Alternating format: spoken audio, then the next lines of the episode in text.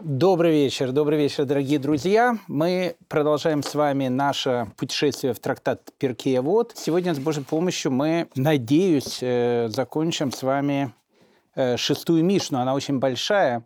Э, мы говорили с вами о том, что в шестой Мишне трактата Перкея Вот, ну, такая мини-книга Дворим, в которой собрана вся та информация, которая есть вообще в, во всем трактате. И поэтому многие вещи, которые есть э, в нашей шестой Мишне, они просто э, повторяют то, что мы учили на ну, протяжении, наверное, уже практически двух лет. Мы начали еще Э, во время пандемии, заканчиваем, в принципе, пандемия еще не прошла, но, в принципе, э, уже более-менее э, нормальная такая обстановка в мире. Поэтому дай бог, чтобы с окончанием трактата Перкеевод, когда мы его закончим с вами, а нам осталось всего лишь несколько мишен, чтобы в мире воцарилось полное спокойствие и гармония, как, как в принципе, это и должно, должно быть. Э, поэтому, э, дорогие мои друзья, э, мы продолжаем с вами говорить о 48 качеств, которые должны быть у человека, 48 качеств, при помощи которых человек приобретает Тору. И мы уже с вами на протяжении двух уроков рассматриваем эти качества, и мы продолжим их рассматривать и сегодня. Итак, очередное качество, которое, э, о котором э, написано э, в, в нашей Мишне, качество сопереживать ближнему. Это очень важная такая вещь. Она не просто важная, она фундаментальная, потому что в свое время, когда у Раби Акивы спросили, какая самая важная заповедь, которая есть в Торе, он сказал, это заповедь любить ближнего как самого себя. Так вот, э, чувство сопереживания другому человеку, э, на самом деле это и есть э, даже не другая сторона, это и есть основа вот этой заповеди «любить ближнего как самого себя». Интересно, говорят наши мудрецы о том, что именно в этой заповеди «любить ближнего как самого себя» на, не, на нем построены все заповеди между человеком и другим человеком и, вполне вероятно, между человеком и Всевышним. Э, потому что, когда мы говорим «возлюби ближнего как самого себя», мы можем понять вот слово «ближний» как э, человека, который, ну, который действительно твой ближний, но самый ближний, кто есть для человека, это Всевышний, который его сотворил. Поэтому «возлюби ближнего как самого себя» можно понять как и э, заповедь от, э, отношений между человеком и Всевышним. Э, чувство э, сопереживания ближнему это одна из, наверное, главных черт характера, которые должны быть у духовного человека. Если у духовного человека нет этого качества, это, безусловно, не духовный человек, это бездуховный человек. Знаете, в свое время э, у Балшемтова его ученики спросили, а как э, вообще можно понять, э, вот как воплощать на практике заповедь возлюби ближнего как самого себя. Ну вот что значит возлюби ближнего как самого себя? Он сказал, знаете, говорит, если вы хотите посмотреть на практике, как работает эта заповедь, то надо пойти вот в, ближайшую, в ближайшую харчевню. И вот они зашли там в ближайшую харчевню, там за столами сидят Э, разные там крестьяне пьют водку, там, э, там не знаю, песни э, похабные там распевают. И вот сидит, сидят два там крестьянина, и один другому говорит, Иван говорит, ты, говорит, меня, говорит, любишь? И он говорит, конечно, говорит, люблю. Он говорит, врешь ты все. Если бы ты, говорит, меня любил бы, ты бы говорит, знал бы, почему у меня вот здесь вот на сердце плохо. И когда вышли э, Балшемтов со своими учениками, он сказал, вы слышали? Вы слышали, что они сказали? Вот они сказали определение заповеди, что значит любить ближнего как самого себя. Любить ближнего как самого себя – это значит чувствовать, что у него болит, чувствовать, что ему не хватает. Вот это и вещь э, и, и называется сопереживание ближнему. Поэтому, э, в принципе, и вправду, как и, еще раз, как сказал Ерухам Лейбович, Э, Раф Ирухам Лейбович, на, этом, на этой заповеди, в принципе, основано все. Э, знаете, э, в 1927 году Хофицхайму уже шел 90-й год, может, 90 лет уже даже исполнилось, но он в 1838 года. Ну, в общем, 90-й год ему шел, одним словом. Он был очень пожилым человеком. И вот в Радине произошел пожар. На самом деле в старые времена пожары, точно так же, как и эпидемии, это были вещи, которые, ну, вот, которые были, в, в принципе, постоянно. И человечество, в принципе, жило вот с этим, с этим состоянием. Ну и э, все-таки этот был 1927 год, это уже, можно сказать, ну, не новое время, не, не совсем э, наше время, но уже э, самолет летали, машины ездили, но пожары продолжали быть. И в Радине был очень сильный пожар. Сгорел практически весь город, и пожар остановился около синагоги. И не, не пострадал, наверное, буквально несколько домов. Не пострадала синагога и не пострадал дом самого Хуфицхайма. Э, и вот э, после пожара Хофицхайм, которому было 90 лет, э, ну, практически 90 лет было, он занялся тем, что он начал собирать деньги на погорельцев. А погорельцами был практически весь город. И вот Хофицхайм, он начал ехать в разные города. Он поехал в Вильнюс, потом он поехал там по, по некоторым городам Польши. Опять же, это был человек, который был очень пожилым человеком. И он э, собирал деньги для того, чтобы помочь э, другому человеку. Э, потому что как бы он чувствовал э, те ощущения, которые были у погорельцев, как свои собственные. И э, он собрал деньги, начали отстраивать дома, и буквально про, про, ну, прошло там 3-4 месяца. И в том же самом 27 году второй пожар. И все, что э, построили и все, что начали отстраивать, тоже сгорело. И в этот раз сгорел даже э, дом самого, самого, э, самого Хофицхайма. Э, и поэтому и Хофицхайм стал погорельцем. И некоторые люди вторично стали погорельцами. И Хофицхайм опять же, начал собирать деньги на всех погорельцев, не думая о себе, не думая о том, что он, по, по большому счету, э, пожилой человек, ему, казалось бы, в первую очередь это нужно. Он опять поехал по городам, опять собирал деньги. Это произвело такое огромное впечатление, э, что, как мы говорили, по-моему, в какой-то из наших лекций, что даже ксензы в местных костелах Хофицхайма называли святым. Ну, то есть, как бы они его ставили как предмет святости. А поверьте мне, э, ксензы в местных костелах э, э, евреях думали, ну, скажем так, не сам, самой лучшей стороны. Вот это вот и есть чувство сопереживания, чувство э, сострадания к ближнему. И без него не может быть Тора. Если ты не чувствуешь боль, если ты не чувствуешь какую-то нужду другого человека, ты не можешь быть духовным человеком. Потому что в этом основа всей э, духовности. Поэтому не случайно одно из 48 э, качеств, при помощи которых человек приобретает Тору, это чувство э, сопереживания ближнему. Следующее качество ищет оправдания его поведению. Но тут совершенно потрясающая есть вещь, когда действительно Э, надо искать оправдание поведению э, другому человеку. Э, знаете, наверное, один из самых таких ярких примеров оправдания ближнего это был Раби Левицкий из Бердичева. Говорят о том, что вот все, что происходило с другими людьми, он всегда на это смотрел с лучшей стороны и всегда им искал оправдания. Даже в тех ситуациях, в которых ну, невозможно было найти никакое оправдание другому человеку.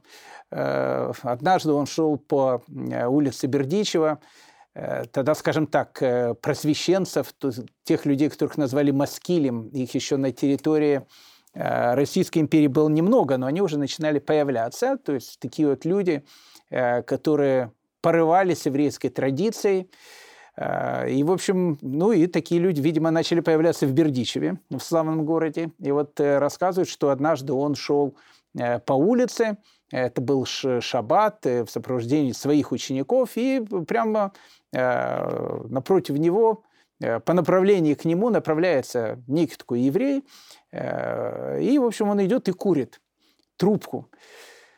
Ну, Раби Левицкий из Бердичева поравнялся с ним, поздоровался, сказал, наверное, уважаемый еврей забыл, что сегодня шаббат.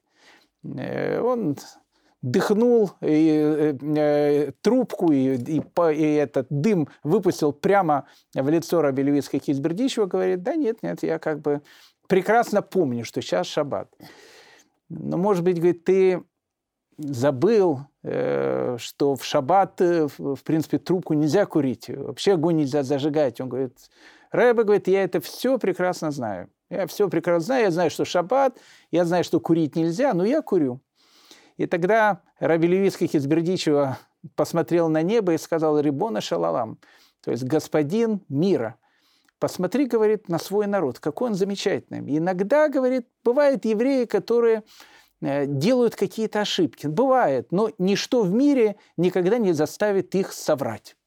Вот, э, э, понимаете, даже в грешнике Раби Львийский Хизбердичева искал человека, который, в котором надо было найти какое-то оправдание. Ну, опять же, как говорил другой э, хасидский рэбе э, Раби Нахман из у нас нет заповедь быть дураком, поэтому э, если человек, э, там, мэр Тель-Авива э, по фамилии Крысин, у него фамилия Хульдаи, э, Крысин или Харьков. Харьков, наверное, более мягче будет, потому что Хульда – это и крыса, и Харек, лучше, конечно, Крысин. Когда он говорит антидуховные какие-то вещи, наверное, как каждому еврею можно найти ему какое-то оправдание. Ну, не учился он, наверное, в школе правильно не, не, не, не удостоился того, что э, познал как, какие-то сокровища еврейской духовности. Э, но когда говорятся какие-то гадости и делаются какие-то вот э, четкие поступки, конечно, мы э, не должны э, сидеть, опустив руки. То есть э, понятно, что когда мы видим зло, со злом нужно э, бороться, его нужно искоренять. Но все равно, по-любому, до последнего нужно э, искать в другом человеке э, какое-то оправдание. Дальше, даже, я думаю, в Хульдаи, безусловно, можно найти оправдание. Но ну вот, вот как-то не повезло ему так в жизни. Может быть, правильных учителей он не увидел или, или еще какие-то вещи. Но э, надо молиться, чтобы с Божьей помощью э, он нашел правильных людей и э, стал э, праведным евреем. А это возможно. Э, знаете, рассказывают про э, Адмора из э, Ворки, тоже был такой хасидский известный Рэбе. Написано, что он, подобно, подобно Раби Левицкой Квизбердичева, вот невозможно было сделать так, чтобы он в ком-то нашел какую-то вещь, которую он не мог бы оправдать. Я думаю, что он мэра Тель-Авива бы тоже оправдал. При него есть огромное количество разных историй. Рассказывают, знаете, что однажды он э, был со своими хасидами, зашел опять же тоже в какую-то харчевню, э, шинок какой-то. Ну и вот там хозяин этого шинка там крутился вокруг них, там был, был, был то, что называется сама любезность. И, когда они вот уходили, Адмор из Ворки, он посмотрел на своих учеников и сказал, «Ну вот видели хозяина этого шинка? Какой, говорит, необычный человек? Какой необычный человек? Вот посмотрите, как он э, выполняет потрясающую заповедь э, Ахнасат Архим, заповедь гостеприимства. Ну, э, как бы хасиды, они понимали, что Рэбе их человек святой, и там а, все смолчали, но один, видно, был израильтянин, такой он не мог смолчать, э, у него такая была э, природное такое качество, которое у нас называется худспа такая, э, и он, так как не мог смолчать, он Рэбе сказал, говорит, знаете, Рэбе, вы, конечно, человек святой, но я вам хочу сказать, что вот вы нам тут прочли целый урок про этого Э, хозяина этого шинка, э, о том, что он выполняет э, чувство, у него есть такое огромное чувство гостеприимства, и он выполняет так прекрасно эту заповедь, Э, во-первых, вы должны понять о том, что вы реклама его ресторану. Э, потому что он вполне вероятно там э, сделает вашу фотографию, и у него там будет висеть там Натаньягу его ресторан посещал, там еще кто-то его ресторан посещал, и будет, опять же, ваш портрет тоже будет висеть, и, и как реклама будет привлекать гостей. Это, это первая вещь. А вторая вещь, он говорит, понимаете, э, Рэбе, он, говорит, не Ахнасат Архим делает, он деньги зарабатывает. Ну, как бы, чем э, лучше он принимает человека, тем больше он зарабатывает деньги. И Адмор, Адмор из Ворки, э, он, он не согласился, причем совершенно искренне. И он сказал, знаешь, говорит, все, говорит, наоборот. Э, он получает эти деньги, э, чтобы выполнять заповедь. На самом деле, говорит, э, э, деньги ему нужны только для выполнения заповеди. Э, потому что не было бы денег, ну как он будет выполнять эту заповедь? Надо же покупать какие-то продукты, надо, не знаю, там, уборщица, чтобы убрала там стол. Поэтому, поэтому все, все говорит наоборот. Вот это правильное видение, правильное видение мира, когда в другом человеке у, у нас, к другому человеку, точнее, у нас есть не только чувство сострадания, не только мы э, сопереживаем ему, но мы стараемся в другом человеке э, найти оправдание ему поступка. У каждого человека э, есть право на ошибку. И, и это право у него никто никогда не забирал. Э, и мы сколько раз ошибались, и, и ближние наши ошибались. Человек, он может ошибиться. И вот э, величие другого человека Э, человека, опять же, который поднимается по лестницам духовности, вот чувство, э, когда в другом человеке ищется, ищется какое-то оправдание, это очень-очень важное качество. И оно идет, опять же, рука с рукой, ну как бы вместе оно идет с качеством сопереживания, сопереживания ближнему. Э, итак, э, дорогие мои друзья, продолжаем. И, сопереживание ближнего ищет оправдание его поведению, направляет его по пути истины. Э, тут очень интересная такая вот вещь. Знаете, это Равдеслер, он приводит, и, точнее, дает нам определение, что вообще такое истина. Но что значит направлять ближнего по пути истины? Э, вот я вам расскажу историю. Совершенно потрясающая. Связана она с э, Илелем, Илеля Закеном, Илель Старцем. И э, с... О нем говорили и про него, и его учение говорили многократно на протяжении трактата Перкея. Вот. Но вот история, ну, чисто вот совершенно характерная история про Илеля. Когда к нему приходит язычник, который увидел проходящего по э, Иерусалиму первосвященника в, этой потрясающей одежде.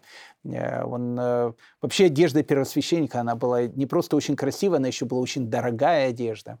Она стоила действительно какие-то огромных денег. И в, в, конце эпохи Второго храма, кстати, одежда первосвященников, она даже не хранилась Э, у первосвященников, она как бы хранилась под, э, э, под замком у римских властей. Понятно, что она была там в храме, чтобы она там не, там не испортилась, не стала там ритуально нечистой и так дальше. Но римские власти, они выдавали эту одежду, потому что она еще раз была очень-очень такая, такая богатая. А, ну и вот язычник, он увидел первосвященника, который идет в этой одежде, Э, и тоже захотел стать первосвященником. И вот он э, пришел к Шамаю и говорит, э, хочу стать первосвященником. Ну и Шамай его, понятно, прогнал. И тогда он пришел к Илелю, и Илель ему говорит, ну смотри, это хорошая вещь, хороший карьерный рост.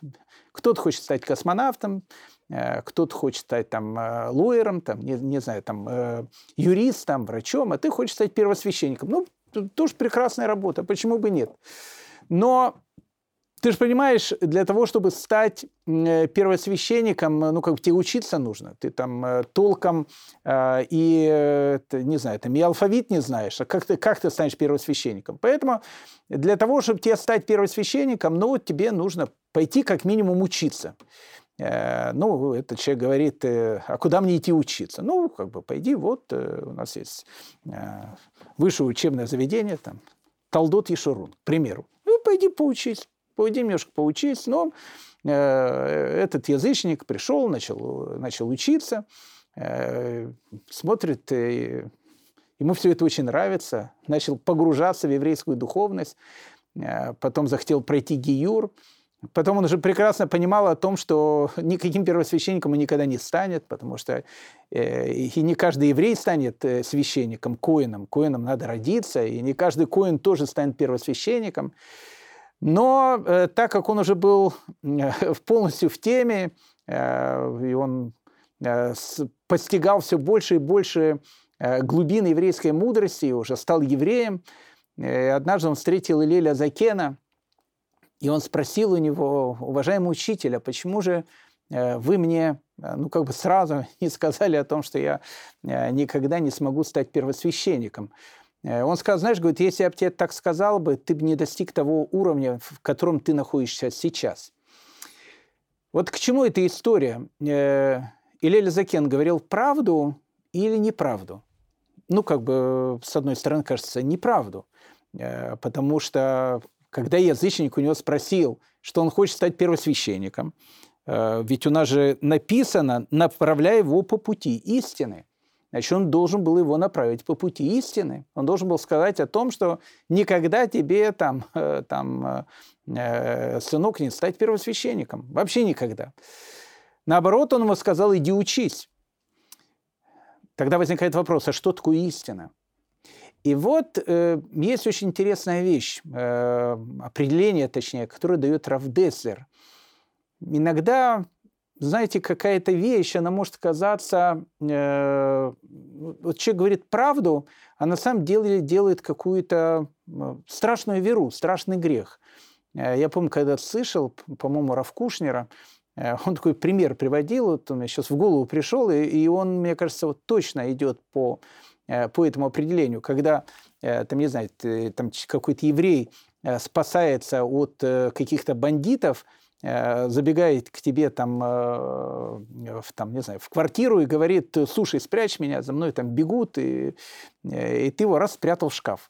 И тут бандиты так приходят к тебе и говорят, тут Рабинович не пробегал, а тут э, ты же э, учил Перкея, вот, и тут написано, направляя его по пути истины. Ну, тут все, что ты говоришь, должна быть истина. И ты говоришь, э, пробегал. Они говорят, а где он? Ты, ты говоришь, в шкафу. Ну, и Рабиновича взяли там, не знаю, и побили. Ну, ты сказал правду. Получается, что иногда правда, она хуже, чем ложь. А иногда ложь, она лучше любой правды. Э, знаете, в Талмуде обсуждается вопрос, э, что нужно говорить о невесте на свадьбе. И школа Шамая говорит так, что если она там э, то, что называется красавица неописуемая, то ну, нужно говорить о том, что она, в общем, и умница, и красавица, и комсомолка, и спортсменка. В общем, ну, в общем, все нужно говорить. Вот какая она есть, вот так надо говорить. А, но если она не комсомолка, там, не спортсменка, и, э, может быть, там э, э, все дочери Израиля прекрасны. Ну, как бы, может, она там не самая прекрасная. Там. Поэтому школа Шамай говорит, тогда лучше вообще смолчать, чтобы не обманывать. И, а школа Гелеля с ним спорит. Он говорит, нет-нет, когда заходит любая невеста, какая бы она ни была, все равно нужно говорить о том, что она комсомолка, там, спортсменка, э, активистка, э, не участвует в митингах против отмены судебной реформы. Там. Ну, в общем, ну, в общем, ну, хороший человек такой, с большой, большой буквы тоже называется. И школа Шамая как бы не понимает, ведь это, ведь это обман. А тут написано, что направляя его по пути истины. Значит, тогда получается, что понятие «истина», она очень размыта. Э, и вот тут вот Равдессер, который я 10 раз э, имя произнес, но не сказал о том, что э, он нас учит. Он говорит, истина – это то, что приводит к истине. А что такое истина? Истина – это Тора. Вот то, что приводит к, к пути, то есть тот путь, который приводит человека к духовности, он и есть истина. Иногда, иногда, э, когда человек э, скажет э, какую-то не совсем точную информацию, как, допустим, это сделал Илель, это и есть истина. Это и есть настоящая истина. Почему? Потому что она привела этого язычника к Торе. А иногда человек, он наоборот скажет то, что является, ну не знаю, там, стопроцентной правдой, и сделает так, что человек никогда не, не достигнет никаких вершин духовности. Человек, пожилой человек, там, или немолодой человек. Сколько раз я слыш, слышал такие вещи, когда человек подходит и говорит, ну что я буду начинать учить, учиться? Вот меня уже и возраст, и язык не выучу, и то, ну, как бы стар я уже э, для ваших 48 уровней э, э, постижения Торы, приобретения Торы. И если человек скажет, ну да, действительно, ты стар, э, память у тебя уже, конечно, не как у ребенка, и ты, конечно, не станешь ни Равканевским, ни, ни Рафильяшевым, и, и, и даже, не знаю, там, Рабиновичем с местной Ишивы. Конечно, ты этого не достигнешь, но, но что сделать? Это убить человека. Это убить человека. Но если, но если человеку сказать о том, что, э, знаешь, все, что ты выучишь, даже немножко э, вот Торы, то, что ты выучишь, ты уже станешь другим человеком. Ты уже достигнешь огромных высот. Э, вот это и будет истина.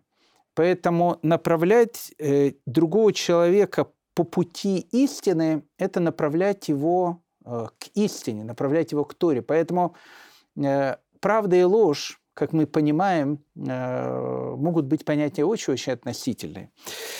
Прекрасное, прекрасное наставление. Итак, сопереживание ближнему, э, ищи оправдание его поведению, направляя его по пути истины, направляя его по пути мира, разумно постигать изучимое, задавать вопросы и отвечать на них. Э, мы не будем каждую из этих э, определений из 48 смотреть, потому что иначе мы будем очень долго находиться в этой Мишне, хотя, в принципе, в этом, может быть, нет и ничего плохого.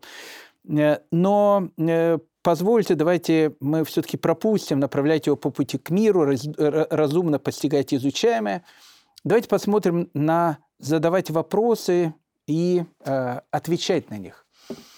Э, знаете, иногда, э, иногда э, отвечать на вопросы – это сказать «я не знаю». Это иногда бывает тоже ответ на вопрос. Не, ну то, что задавать вопросы, понятно, э, это очень важно.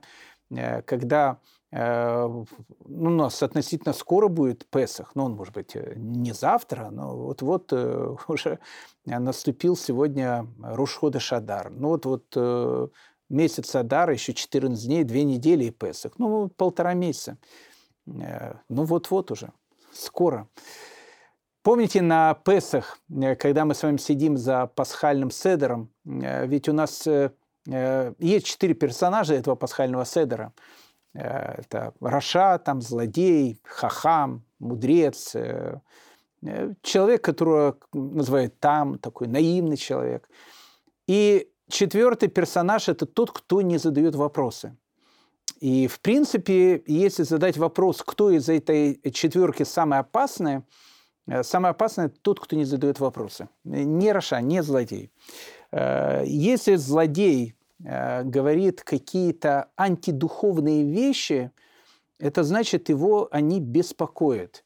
Э, ну, как бы иначе он бы на это не обращал никакого внимания. Это его беспокоит.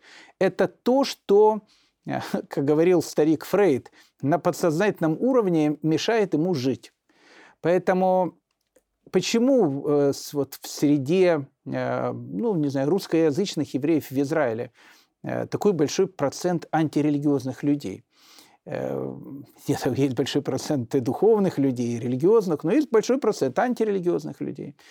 Э, не знаю, сейчас были последние выборы, э, прекрасная есть партия такая «Наш дом Израиль». У них, когда они такие э, рисовали плакаты, знаете, фашистская Германия могла бы позавидовать некоторым их лозунгами и плакатам.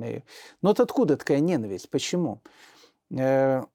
знаете, иногда э, вот эти вот ненависть, она находится на каком-то подсознательном уровне.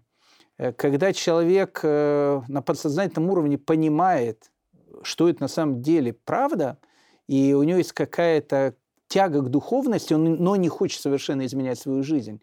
Самое лучшее – это взять и опорочить то, то, к чему тебя тянет.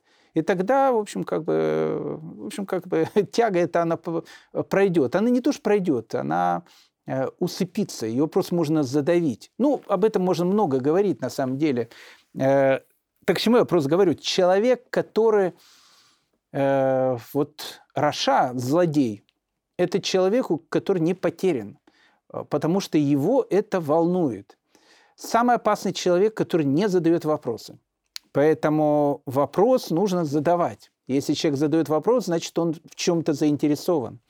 Поэтому, когда мы говорим «задает вопросы и отвечает на них», это очень важное качество. Ну вот, э, опять же, ответы. Ну, как мы говорим, ответы э, бывают совершенно разные. Иногда э, истина, а мы написано, что мы должны идти по пути истины, а мы уже определили о том, что это истина, это то, что приводит человека к истине, то есть к Торе.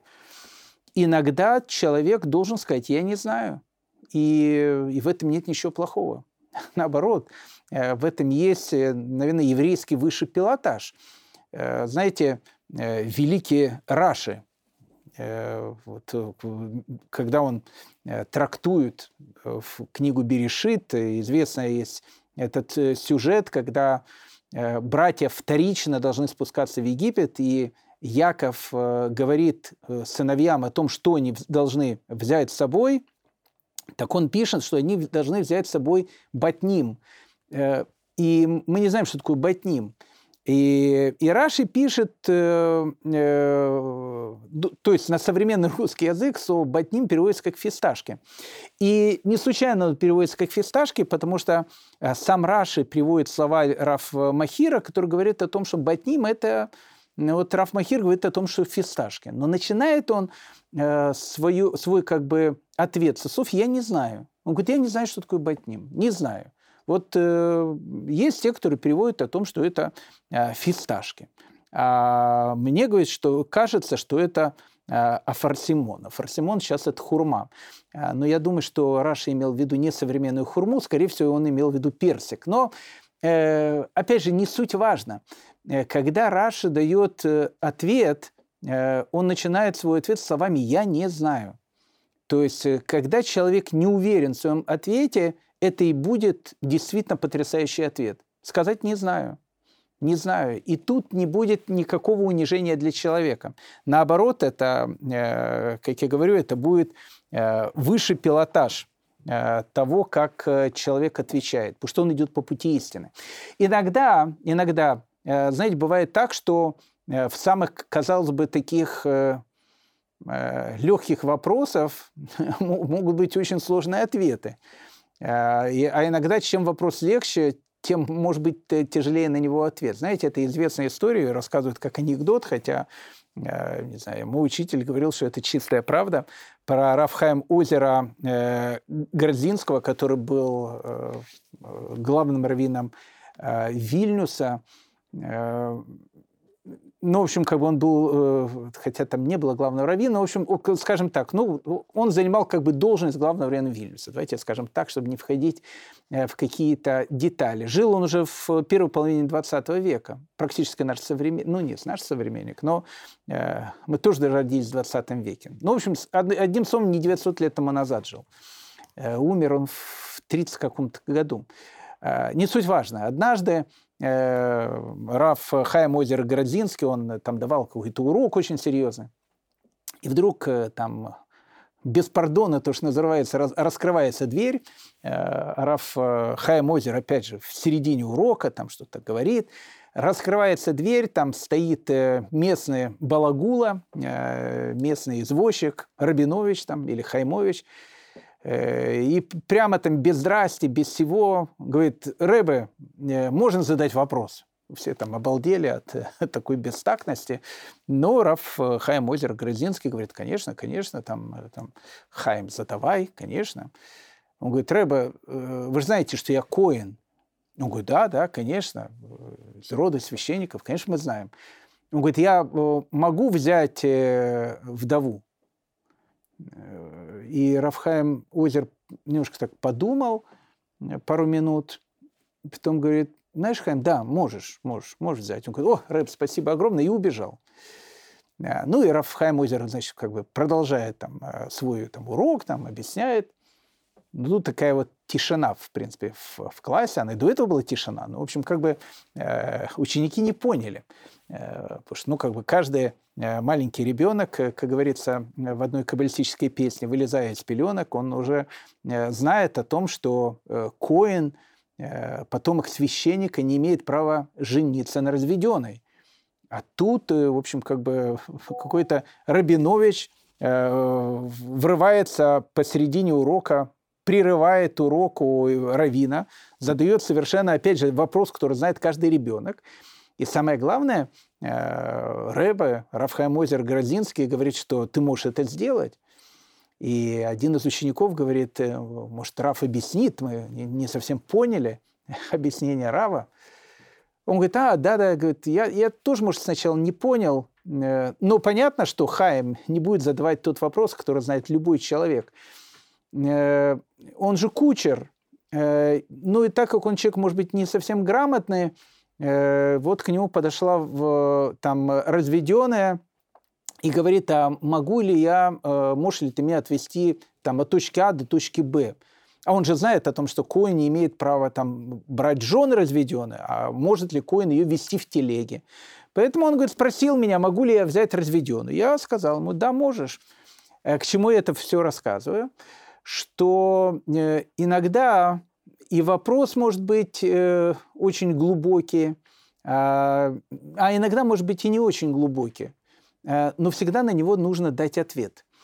Самая непрофессиональная черта, которая может быть у педагога, но вот самая непрофессиональная, за которой, в принципе, надо выгонять сразу, это взять и как-то обидеть чувство другого человека, особенно ребенка. Э, если он задает вопрос, а над его вопросом там смеются. Э, или, не знаю, сам учитель э, говорит о том, что, ну, конец, не знаю, там, вопрос там, там глупый там, или еще что-то. Просто убить, убить человека. Ведь в любом вопросе как, какой бы он ни был простой, э, мы видим о том, что человек, он ищет истину. Если он не задает вопрос, в принципе, ради вопроса. Э, знаете, Раф Авраам Тверский э, рассказывал о том, что когда он был маленький, родился он, я думаю, в каких-то, наверное, начало 30-х годов в Америке. Он рассказывал про своего учителя в Хедере, и он говорит, этот наш учитель в Хедере никогда ни одному человеку не говорил о том, что его вопрос там глупый там, или неправильный. Э, он всегда, вот если мы задавали даже какой-то э, давали какой-то э, либо глупый вопрос, там, либо какой-то глупый ответ, он всегда говорил, ты знаешь, говорит, ты на 100% прав. Ты прав на 100%. Ну, тут, ну, ну, есть тут немножко ошибочка. Я сейчас тебе ее объясню.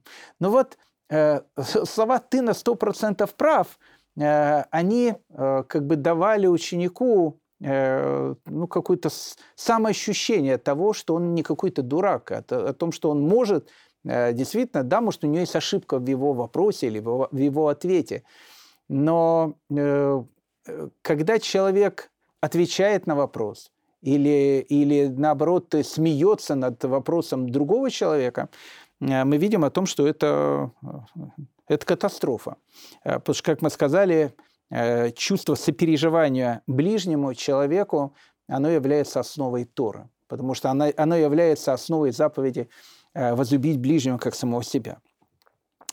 Э, слушает, слушает, стараясь понять, и добавляет, учит Тору, чтобы обучать, и учит, чтобы выполнять.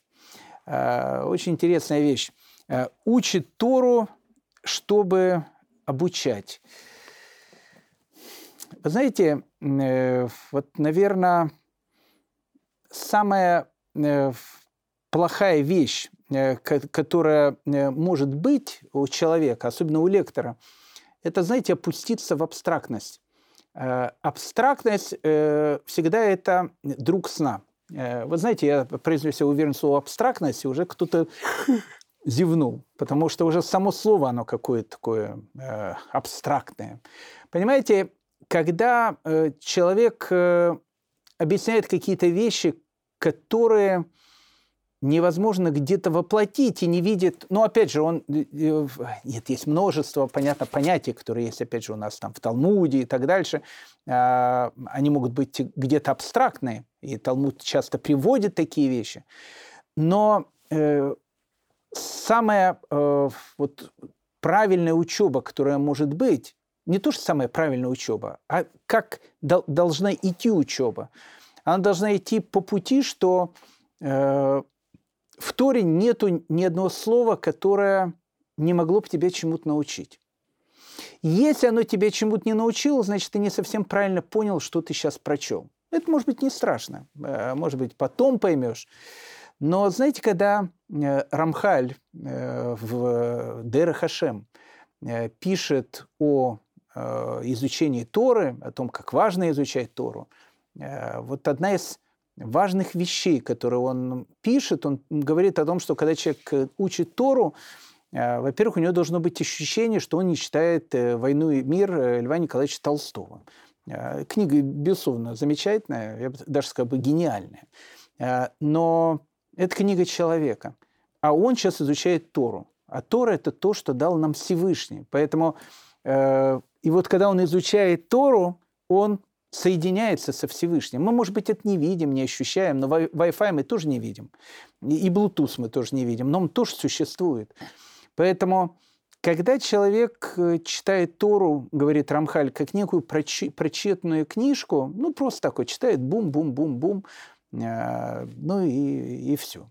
Интересная книжка. Один там человек ко мне пришел несколько лет назад, говорит, знаете, прочел весь э, Танах, ну, интересная, говорит, книжка такая. Ну, Три мушкетера где-то в детстве были более интереснее. Это значит, Танах он, понятно, не читал, э, потому что, э, э, опять же, возвращаясь к Рамхалю, то есть первое качество человека при изучении Тора, он как минимум должен понимать о том, что он читает. Он читает ту книгу, те слова, которые дал Всевышний. Не там великий раввин какой-то, там, не Маше Рабейну, не Моисей, Э, там, не Адам, э, не какой-то, не пророки, а дал сам Всевышний. То есть он читает эти слова. Но самое главное тут в другом, э, я хотел сказать. И следующая вещь, которую говорит Рамхаль, человек должен, вот прочел что-то, и он должен задать себе вопрос, а чему я научился? Вот чему меня сейчас учит Тора? Понимаете, так как Тора – это учебник жизни, э, и она полностью направлена на то, чтобы учить человека, как правильно жить, поэтому там не может быть ни одного слова просто так. Ничего не может быть. Тора – это не абстрактная книжка. Это совершенно практичная книжка. И если ты э, не, не понял сейчас для себя, чему это тебя может научить, ну, опять же, надо продолжать учиться. Но идеальный вот такой вот вариант э, постижения Торы – это каждый раз, когда что ты читаешь, ты э, должен понять, чему мне это учит и где я это могу применить. Абстрактность, как я говорю, это, э, в общем, очень, очень такая опасная черта характера. Поэтому э, учит Тору, чтобы обучать, учит, чтобы выполнять, умножает мудрость своего учителя – э, вдумывается в услышанное и, вдумается в, ус, в, в услышанное. Э, вот вдуматься в услышанное, э, ну, увеличивать мудрость учителя, это понятно. Знаете, когда человек преподает какому-то человеку что-то, он как минимум должен понять это сам. А когда он э, еще преподает какой-то материал, и э, его ученик э, там, спрашивает какие-то вопросы, и он должен на них отвечать. Э, иногда учитель, он сам намного больше начинает понимать тот материал, который ему казалось до этого, что он понимает. Поэтому еврейская традиция говорит о том, что ученики, они иногда делают учителя. И поэтому, если какой-то ученик тебе чему-то научит, а иногда и ребенок э, тебе может чему-то научить. Э, понятно, что должна, должно быть определенное чувство субординации. Это, это, это понятно, потому что как только начинается понебратство, э, тут же это катастрофическая вещь. Я когда приехал много-много лет назад в Москву, приехал я из Израиля, и приехали мы с женой, там у нас только один ребенок был, был 21 год почти назад. На один год приехали, как-то остались, видите, надолго. И как-то в тот момент ну, я был намного моложе, на 21 год. Ну и как-то был очень демократично так настроены. Э, и мои ученики, у которых, которые на пару лет, многие были моложе меня, э, на пару лет, э, некоторые называли меня на «ты». Ну, я их на «ты», они меня на «ты». И мой учитель, он сказал, что ты делаешь преступление. Потому что в ту минуту, когда они называют тебя на «ты» и не называют тебя Рав Гдаля, а я очень как-то стеснялся этого слова, как-то я, я, я знал, кто такой настоящий раввины, я их видел. Э, он мне сказал, знаешь, говорит, даже если ты видел настоящих раввинов и понимаешь, кто это, это очень важно, что ты это понимаешь. Но как только есть вот это вот чувство понебратства, они не смогут у тебя учить Тору. Потому что ты один такой же, как и они. То есть у них своя точка зрения, у тебя своя точка зрения. Ну, как бы они тебе что-то скажут, ты что-то скажешь. Э, поэтому, безусловно, должна быть какая-то субординация. Это понятно. Но, с другой стороны, э, если человек сделал что-то неправильно, э, иногда это не, не то, что потеря субординации. Иногда, как мы говорили, что человек должен ответить «я не знаю», или должен ответить о том, что ты был прав. Э, я с моими детьми, и не скажу, что это часто делаю, э, но когда действительно я не прав, они правы, э, я говорю, извини меня, я был неправ. Я был неправ. И они понимают о том, что папа может быть неправ. И в этом я уверен, что папа в их глазах только э, возрастает, потому что он может признать свою ошибку. А ошибку признает только сильный человек. Я, я не говорю, что я сильный человек, но, но, но в принципе, в принципе, э, в, этом, в этом есть сила. Ну, в общем, как бы там ни было, э, то, что мы сказали, что э, умножает мудрость своего учителя. То есть, э, когда ты э, учишься у кого-то, опять же, возвращаемся к тому, что нужно задавать вопросы, нужно не э, стесняться спрашивать. Потому что если твой учитель, он э, тоже хочет постигать мудрость, а, а не работает э, только ради зарплаты, э, он будет очень благодарен любому твоему вопросу, даже самому глупому. Э, почему? Потому что мы сейчас с вами поняли, что иногда и, э, казалось бы, в таких совершенно глупых вопросах э, могут быть э, какие-то очень даже сложные ответы. Э, но тут написано «вдумывается в услышанное» вдумывается в услышанное. Э, человек должен вдумываться э, в то, что, э, в ту информацию, которую он постигает. То есть она не должна пролетать, в одно ухо влетать, в другое вылетать. Знаете, это известная история про Раф Эйзел Харифа. Был известный такой раввин там, в XIX веке. Рассказывается история, ну, известная история, но она очень показательная. Она, кстати, про вопросы и про то, что вдуматься в услышанное. Э, когда он искал э, там, жениха для своей дочери, э, он поехал там в какую-то ешиву, очень сильную такую, и он решил так, что он задаст сейчас какой-то очень сложный аллахический вопрос, и кто из студентов в Ешиве даст на него ответ, вот, в принципе, он будет претендент э, на руку и сердце, скажем так, его дочери. И вот он э, при, приезжает в эту Ешиву, э, задает там очень сложный какой-то аллахический вопрос, и никто не знает на него ответ. Ну, как бы он видит о том, что, видимо, надо ехать в другую Ешиву. Ну, там попрощался, там сел, значит, на свою там телегу и, в общем, поехал во Свояси, домой. И вдруг видит, за ним бежит там студент Ешивы, Э, догоняет его, и он говорит, у тебя есть ответ на тот вопрос, который я задал? Он говорит, нет, нет, уважаемый Раф, у меня нет ответа на, на твой э, вопрос, э, но я хочу услышать ответ. Я понимаю, что я как бы твоей дочери не подхожу, но э, я хочу услышать, а в чем ответ? Э, вот этот человек, который вдумается в услышанное, э, то есть для него любой вопрос, он не должен остаться без ответа. То есть э, даже если ты за это ничего не получишь, человек, который вдумывается в каждую вещь, которая есть вокруг него. И э, говорят о том, что э, этот Равин посмотрел на него и сказал, знаешь, говорит, вот ты э, будешь самым лучшим претендентом для моей дочери. Потому что у тебя есть совершенно потрясающее качество.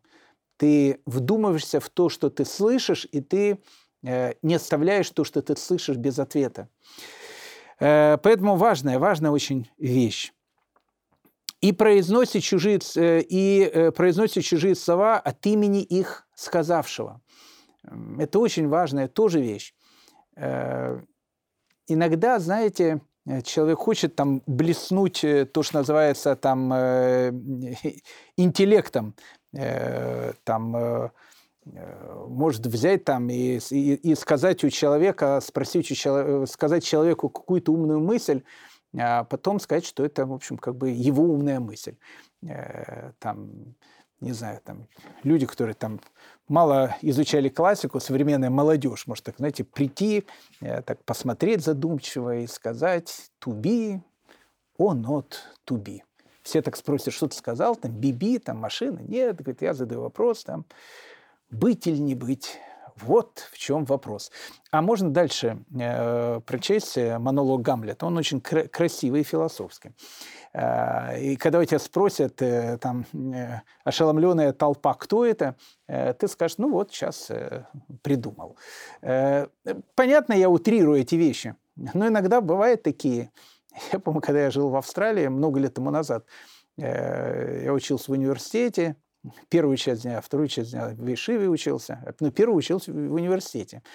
Э, и помню, в Мельбурне была э, выставка Рембранта. Э, я люблю очень Рембранта. И там собрали огромное количество его картин с разных музеев. И вот это все это привезли в Мельбурн. И я что-то... Меня считали вообще очень умным, потому что я знал, сколько штатов в Австралии, все их столицы знал. И когда я сказал, что а кто, кто-то хочет пойти на выставку Рембранта, меня вообще так зауважали, потому что кто такой Рембрандт не знал никто. Э, помню, одна девочка сказала, да, да, говорит, я э, помню, это, говорит, персонаж мультика. Э, но не в этом вопрос, не в этом, не, не, не в этом, не, это не то, что я хочу сказать. Иногда человек говорит что-то нет своего имени. Э, вы думаете, ваш покорный слуга, э, каждая вещь, которую говорит, э, он постоянно говорит, откуда он это взял, и ваш покорный слуга страдает этой вещью. Но это очень, очень опасная вещь, очень опасная вещь, потому что ты, в принципе, воруешь чужую мудрость. И на самом деле нужно каждый раз говорить, от кого ты это учишь. Знаете, несколько шабатов тому назад, ну вот прям пример такой был. Что-то начали говорить, вот кто-то там э, какой-то, какой-то пример там начал говорить. Ну и я тоже привел э, там пример. Э, у меня есть э, очень мои, мои близкие родственники, хабатники, и я там часто там бываю, понятно, среди моих близких очень родственников. И как-то этим летом. Прошлым, не прошлым я не был летом, значит, было этим летом. Э, кто-то, ну, какой-то там человек что-то говорил, какую-то вещь, и он сказал, говорит, как говорит э, э Любавический Рэбе, нужно, говорит, любить там, каждого еврея. Нужно любить каждого человека, любить ближнего. Ну, и я как бы сижу и как бы спрашиваю мужа моей сестры, я говорю, вот видишь, уже до чего доходит. Ну, как бы человек, он сидит и э, как бы говорит, как, как говорит Любавический Рэбе, э, нужно, говорит, э, возлюби ближнего, как самого себя. Я говорю, это же, в принципе, не Любавический Рэбе говорит, это Тора говорит. Э, мой гиз тогда не ответил ничего, он сказал там потише, дай послушать урок. А вот когда я привел этот э, пример, Э, э, несколько шабатов тому назад. Один из моих уч- учеников научил меня мудрости. Он сказал, ведь он был прав. Я сказал, в чем был прав? Он говорит, но ведь он же сказал те слова, которые он слышал от своего учителя. То есть его учитель э, привел э, заповедь Истории, возлюби ближнего, как самого себя. Но он это услышал от учителя, поэтому, когда он сказал, он привел, э, откуда идет цитата. Э, поэтому э, произносит чужие слова от имени их сказавшего. Это, обратите внимание, это последняя из 48 черт характера, которые должны быть у мудреца Торы. Э, и интересно, помните, как говорил известный русско-немецкий каббалист Штирлиц Исаев, он говорил, самое главное – это то, что в начале и в конце, в середине забывается. Так вот, начало и конец Э, они очень важны. Потому что начало 48 э, качеств – это изучение. То есть, когда мы говорили о том, что из пруда, э, без труда не, вы, не, вы, не выловишь рыбки из пруда, Тора, она точно так же, как и бицепсы, прошу прощения, в тренажерном зале, они не получаются без тренировки, они не получаются без того, чтобы иногда было сложно. Вот когда немножко даже сложно, запомнить что-то, понять, это значит, ты растешь сейчас. И чем заканчиваются 48 качеств? А заканчиваются не словами, что плагиат, он запрещен. Э, каждую вещь ты должен сказать, откуда ты услышал этот урок. И э, завершает э, наша шестая Мишна словами, «Ведь мы учим, что тот, кто цитирует слова, ссылаясь на их источник, про, приносит в мир избавление, как сказано, и сообщила Эстер царю от имени Мардыхая. Э, Эстер действительно там сообщила, э, вот мы сейчас у нас будет Пурим, э, царю от имени Мардыхая. Поэтому что мы видим, что тот, кто цитирует источник, откуда он говорит ту мудрость, которую он говорит, он приносит в мир избавления. А что значит приносит в мир избавления? Он делает так, чтобы мир пришел к своему совершенству. Дорогие мои друзья, э, я э, благодарен вам в тысячу раз больше, чем я не уверен, благодарен, благодарны ли вы мне, но я вам точно благодарен в тысячу раз больше, чем вы мне благодарны. Мы с вами э, изучили шестую Мишну шестой главы трактат Перкея. Вот 48 качеств, при помощи которых человек приобретает Тору. Если какое-то из этих качеств мы с вами усвоим – может быть, мы приблизимся к этому, э, наверное, самому главному пути, по которому идет человек, приобретение э, истины. Спасибо вам всем большое, э, чтобы вы были здоровы, счастливы. Ну и до следующей встречи. Счастливо.